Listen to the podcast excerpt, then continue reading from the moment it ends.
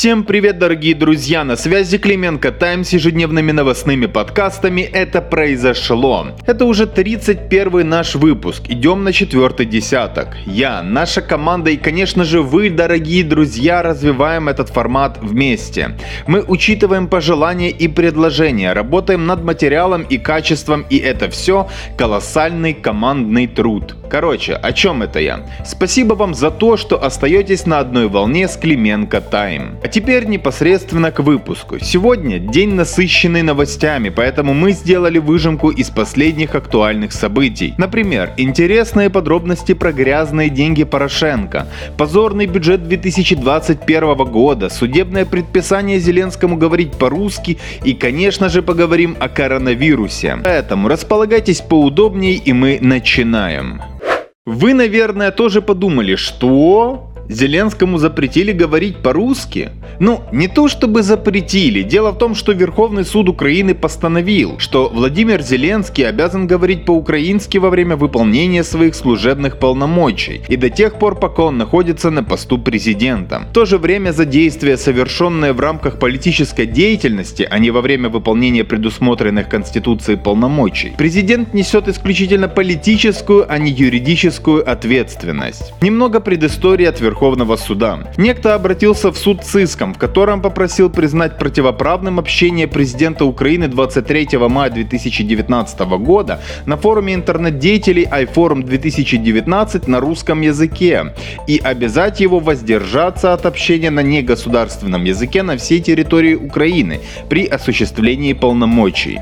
Как мы поняли из открытых источников, этот некто – это правозащитник Сергей Мельничук, ну, который не айдаровец, не путать. В общем, Кассационный суд в составе Верховного суда отказал в удовлетворении заявленных истцом требований в полном объеме. Однако Большая палата Верховного суда указала на то, что при исполнении служебных обязанностей президент Украины обязан общаться на государственном языке. Хорошо, что русскоговорящий, по его собственному признанию Порошенко, не досидел в кресле президента до этих дней. Он-то на публике всегда говорит на украинском, но и в более близком кругу и в телефонных разговорах предпочитает русский. Вспомни Вспомним сакраментальную фразу, адресованную Тимуру Хромаеву. «Где тебе еще, блять, реформ не хватает?»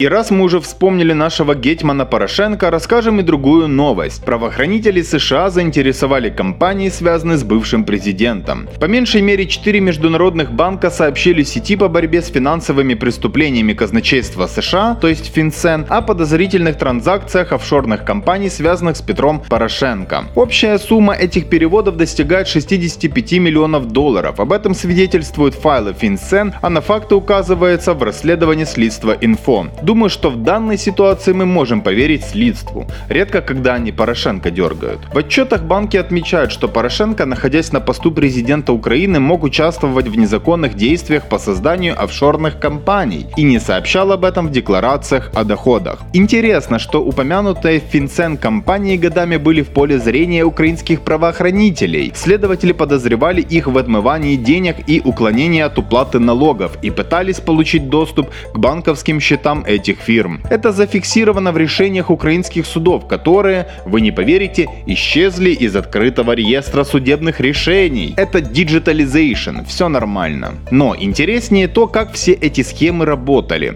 Например, по словам жителя закарпатского села Новая Давыдкова Тараса Тарасовича, он позволил неизвестным лицам использовать его паспортные данные за вознаграждение в 5000 гривен ежемесячно. Так он стал основателем четырех британских компаний. Одной Одной из них была Genesis Local Ventures. Впоследствии международный Deutsche Bank подал в Финцен отчет о подозрительной деятельности этой британской офшорной компании. Шотландская компания GLV зарегистрирована двумя белийскими юрлицами Paramta Group и Admiral Group. Согласно отчету банка для FinCEN, обе связаны с президентом Порошенко. Paramta Group и Admiral Group, по данным британского бизнес-регистра Companies House, суммарно основали почти 400 компаний, а юридический адрес GLV используют десятки других фирм. Это типичные признаки компании прокладки, основная цель которой скрыть конечного владельца бизнеса. За 9 месяцев в течение 2016 и 2017 годов, согласно сообщению банка, через счета GLV прошло около 60 миллионов долларов. В конце концов банк закрыл счета компании из-за отсутствия прозрачности. 14 мая 2019 года, то есть за неделю до завершения президентской каденции Петра Порошенко,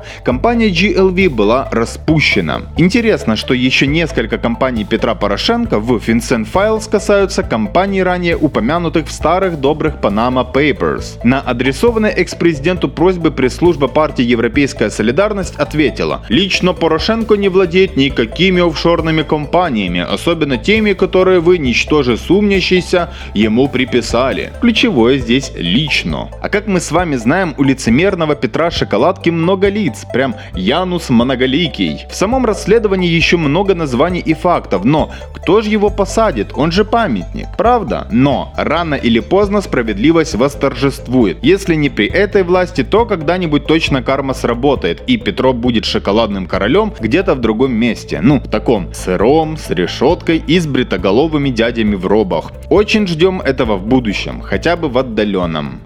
А пока поговорим о будущем ближайшем, в котором нас ждет принятие в Раде проекта бюджета 2021. Сегодня председатель профильного комитета Верховной Рады по вопросам финансов, налоговой и таможенной политики Данил Гетманцев высказал свое публичное фе по поводу бюджета 2021. То есть, как вы понимаете, речь идет не о рядовом депутате. Гетманцев в рамках и слуг и Рады в целом величина заметная и знаковая. Так вот, он считает, что Минфин подал в Раду проект, цитирую, отвратительного качества качества и что его нужно, опять же цитирую, спасать. Одной из претензий к госбюджету Гетманцев назвал отсутствие источника покрытия дефицита, мол, это первый и главный вопрос. Сейчас основной источник покрытия ОВГЗ с их безумными ставками не резидентам. Второй вариант это эмиссия с Нацбанком, других вариантов нет. Здесь, кстати, стоит вспомнить наш разбор блога экс-члена Напсовета Укрзалезницы Андерса Аслунда, где мы писали, что в какой-то момент эмиссия может может быть доброкачественной в стратегической перспективе и давали наш анализ основных макроэкономических прогнозов. Но полезную эмиссию, понятное дело, проводить можно только в рамках спринтерских прорывов в реальном секторе экономики,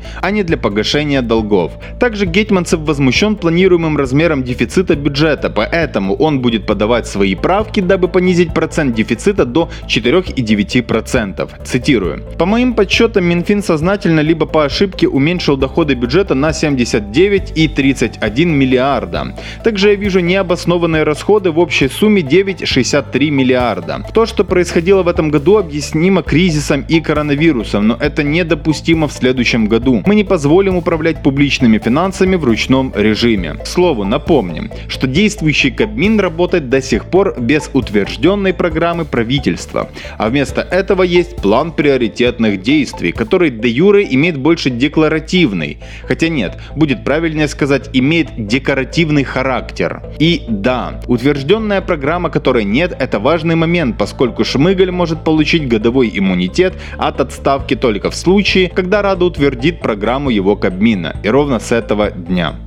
Как видите, у нас сегодня не подкаст, а сплошная последовательность. Мы вспомнили Шмыгаля, а значит важно упомянуть и то, что он провел селекторное совещание министров и глав местных ОГА из-за ситуации, которая сложилась с коронавирусом. Ну, короче, исходя из динамики последних событий, положение дел в стране не очень. Нет, мы не разводим, как некоторые писали, коронабесие. Я сам скептически отношусь к политической составляющей коронавирусной эпидемии, но эти новости важные. Денис Шмыгаль озвучил на заседании новые меры против COVID-19, цитирую, «Сегодня мы, к сожалению, имеем 5800 подтвержденных случаев за сутки. Очень быстро набирает обороты». Конец цитаты. Правительство и местные чиновники направят свои силы на увеличение койко-мест, привлечение ведомственных больниц и учреждений НАН, мобилизацию всех служб, а также налаживание координации работы с МВД и Госпродпотребслужбой, в частности в вопросах проведения массовых мероприятий. Ну и поручено отработать все предложения, которые предоставила СНБО. Также все предприятия на местах должны отработать четкие маршруты для перевозки больных COVID-19. Количество тестов также будут увеличивать, чтобы люди не ждали несколько дней результаты. По словам Шмыгаля, это личная ответственность министра здравоохранения. Про 6 медицинских учреждений, где не увеличилась зарплата, премьер сказал следующее. Мы будем инициировать и реализовывать кадровые решения. Со своей стороны правительство будет и далее повышать зарплаты врачам. Например, если медкоманды в больницах будут предоставлять помощь большему количеству пациентов, их зарплатный коэффициент будет больше. Предусмотренные доплаты в 300% остаются для врачей, которые борются с COVID-19.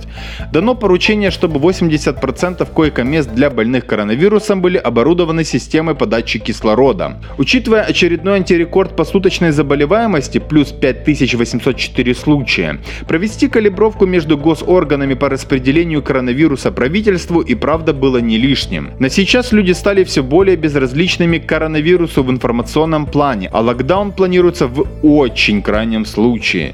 Тем не менее, сами же чиновники активизировались и вернулись к практике записи персональных видеообращений и начали вот такие вот селекторные совещания проводить в конве Центр регионы. Учитывая серьезность ситуации с забитыми местами в больницах, возникает резонный политический вопрос. Будут ли местные власти в рамках давно обозначенного конфликта Центр регионы сейчас выступать против жесткого карантина, по сути рискуя жизнями людей? Судя, например, по вчерашнему видеообращению обращению секретаря полтавской мэрии к Зеленскому, а также его планам провести какой-то марш против закрытия города, будут. Это его видео, кстати, вчера платно размещали на крупных новостных телеграм-каналах, поэтому понятно, что это делается в рамках предвыборной кампании. Это к вопросу морали. Тем временем сегодня проходит заседание Кабмина и решается целый ряд вопросов, связанных с коронавирусом.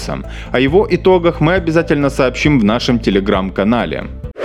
А мы с вами продолжаем тему ковидлы. В Киеве с коронавирусом складывается откровенно плохая ситуация. Ну, чуть лучше, чем на Донбассе. На сегодняшнем брифинге Кличко заявил, что в столице заканчиваются койко-места для лечения больных COVID-19. Здесь отметим, что по нашей информации в экстренном порядке на днях специально под больных коронавирусом была полностью отдана 12-я больница, одна из крупнейших в столице. Кличко сегодня отчитался, что функционирует уже более 2500 коек в 20 медучреждениях учреждениях, а заполненность этих мест уже более 70%. Кличко обратился к правительству с просьбой посодействовать в решении проблемы, цитирую. «Я обращаюсь к премьер-министру и министру здравоохранения выполнить задекларированные обещания и предоставить коечный фонд и специалистов для лечения больных коронавирусом в государственных медучреждениях, расположенных в Киеве». Кличко говорит, что чиновники должны открыть заведения Национальной академии наук, Минздрава и ведомственные учреждения.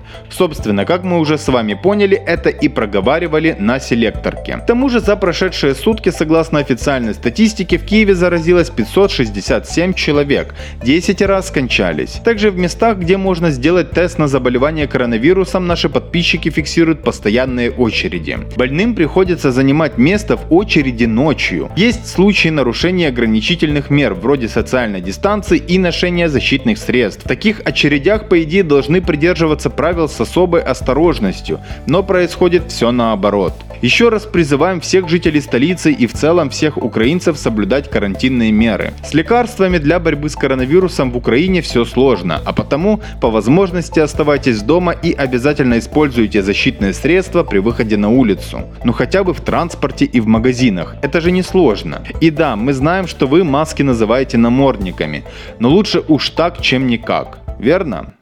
В общем, такие дела, друзья. Мы традиционно ждем вас на нашем телеграме YouTube канале Клименко Тайн. А если вам интересны аналитические лонгриды, тогда вы по адресу.